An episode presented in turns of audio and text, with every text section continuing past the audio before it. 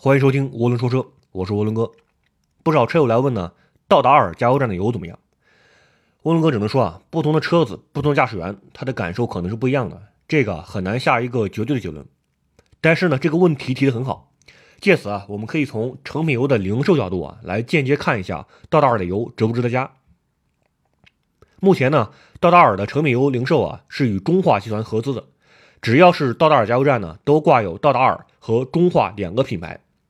注意啊，是中化集团，不是中石化。中化集团呢，就是所谓的第四桶油啊，是排在中石化、中石油和中海油后面的第四大国家石油公司。中化集团呢，也有自己独立品牌的加油站。这里啊，需要强调一点，中化石油的主营业务呢，是原油和成品油的贸易与分销。具体来说呢，就是进出口、国际转口、内贸分销等。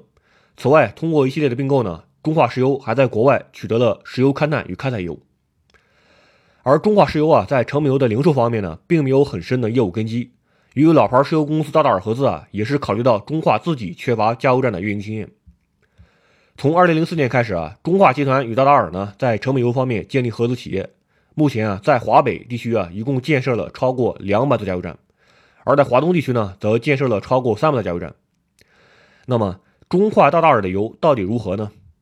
这要看中化道达尔的油是从哪里来的。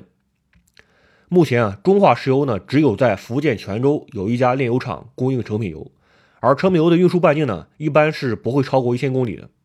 所以啊，在上海、江苏和浙江加油站卖的是中化泉州炼油厂的油。那么在华北地区呢，由于中化石油的炼油厂的限制啊，在北京、天津、辽宁和河北等地区啊，卖的并不是中化自己的油，而是中石化、中石油以及一些地方炼厂的油。具体卖的是谁家的油呢？这个商业秘密啊，我们也不得而知。但是，可以肯定的是，虽然油是从中石化、中石油和一些地方炼厂手里买来的，但是在油库里啊，道达尔呢还是会对批发来的成品油啊做进一步调和，以符合道达尔自己的油品标准。出于竞争呢，道达尔的油价一般比中石化、中石油要略微便宜一些，而且呢，整个加油站的运营和管理体系啊也要更加标准化。基于这一点呢，吴龙哥想说的是，道达尔在中国开加油站其实卖的不是油，而是服务。这就是为何外资加油站品牌啊能够在中国立足的原因。既然中化集团呢自己就一家可以供应成品油的炼油厂，那道达尔为何要跟中化合资呢？中化在这里面又扮演了什么角色呢？大家应该知道的是啊，在这个重工业领域呢，外资品牌如果要进入中国开展业务啊，都必须跟一家国企建立合资公司。这一点啊，在汽车领域呢比较典型。与中化合资以后呢，道达尔拥有了开拓加油站网络的资格，同时啊，中化集团呢也能获得加油站相关的运营经验。铺设加油站不是一件简单的事情，它涉及到加油站网络自身的搭建以及炼厂、油库等的综合管理。中石化、中石油啊，正是因为有上下游一体的业务模式，才能做到较好的风险对冲。否则啊，以中化这样的以国际贸易为主的石油公司呢，在缺乏加油站运营经的情况下，很容易啊被中石化、中石油和中海油等围剿。言归正传啊，这么来看呢，道达尔的油至少在品控上应该要好于中石化和中石油。而且啊，中化石油泉州炼油厂的油啊，是第一个获得成品油出口配额的地方炼油厂，出口新加坡等地区，这在一定程度上为中化道达尔的油品呢做了一个背书。所以啊，道达尔或者说中化道达尔的加油站的油啊，大家可以放心使用。理论上来说呢，道达尔的汽油品质啊是绝对不会比中石化和中石油差的。与道达尔类似的外资品牌呢，还有壳牌。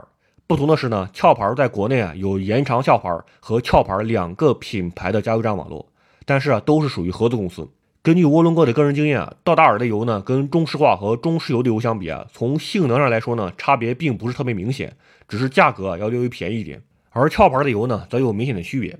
相比之下，壳牌加油站的油呢，由于壳牌执行自己的油品标准，所以啊，其零售的成品油中呢，使用了一些中石化、中石油没有的添加剂来提升其抗爆性。